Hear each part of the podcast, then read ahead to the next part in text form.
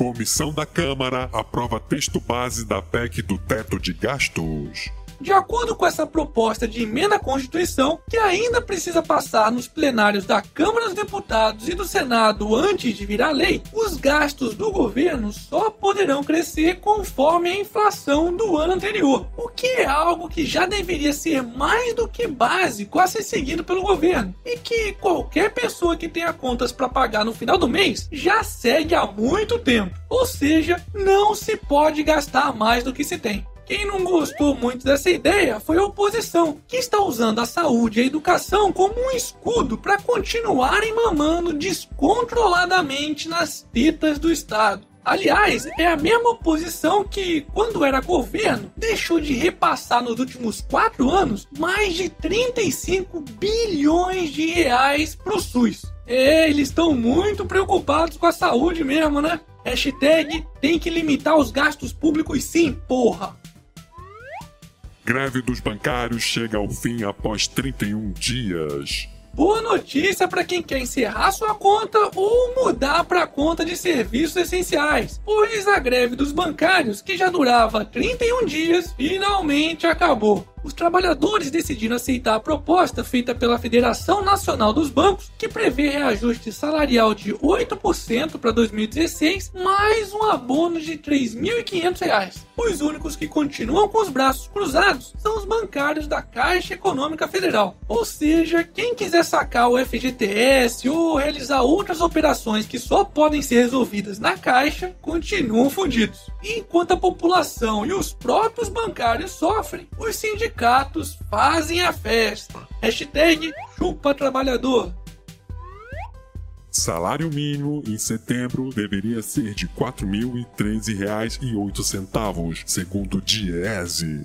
Oh, que legal! Estamos quase lá, hein? Pois é, de acordo com o Diese, o salário mínimo ideal para sustentar uma família de quatro pessoas deveria ser de cerca de 4 mil reais. Ou seja, quatro vezes e meia o valor do salário mínimo atual, que é de 880 reais. Para ter um salário mínimo de merda como esse, era melhor nem ter. Pelo menos assim, mais pessoas poderiam estar trabalhando no país. E quem sabe no futuro a gente possa chegar ao ponto de fazer como os suíços fizeram em junho, ao rejeitarem em plebiscito a proposta de conceder um salário mínimo de 2.250 euros mensais, ou cerca de 8 mil reais a todos os cidadãos do país. Chupa Suíça! Os nossos trabalhadores têm salário mínimo. Vocês não. Hashtag aqui é Brasil, porra! Poupança volta a perder recursos e saque no ano já soma 50,5 bilhões de reais. A deterioração da caderneta de poupança continua, mas infelizmente isso está acontecendo não porque as pessoas estão ficando mais educadas financeiramente e procurando investimentos mais vantajosos, mas sim por conta da piora do cenário econômico, da inflação que ainda continua elevada e do aumento do desemprego. Aliás, se você é um dos poucos brasileiros que está conseguindo juntar um pouquinho de dinheiro no final do mês, então não deixe o seu dinheiro na poupança, pois na prática, ao invés de aumentar seu patrimônio, você está queimando ele. Caso ainda não tenha visto, confira o vídeo que eu fiz recentemente com dicas sobre como investir no Tesouro Direto e assim nunca mais deixar seu suado dinheiro no lixo da poupança.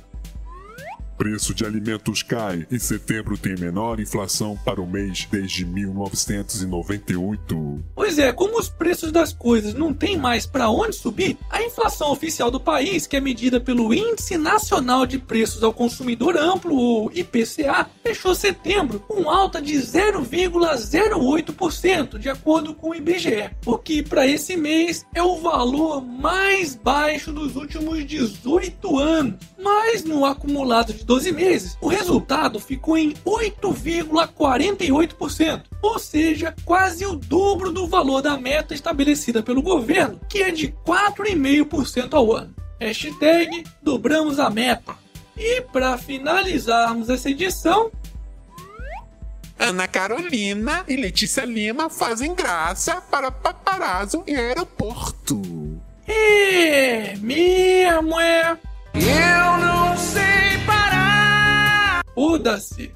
E esse foi mais um Otário News com as principais notícias do dia. E aí, curtiu? Então se inscreve aí nessa bagaça e arregaça esse like. Ah, e não se esqueça de conferir também o site do Canal do Otário, www.canaldotário.com.br. Lá você encontra, além do blog e dos vídeos censurados do Canal do Otário no YouTube, e também os links de doações e para se tornar um assinante do Canal do Otário e concorrer todos os meses aos sorteios de adesivos e até de um otarinho. E segunda-feira, quem sabe, tem mais!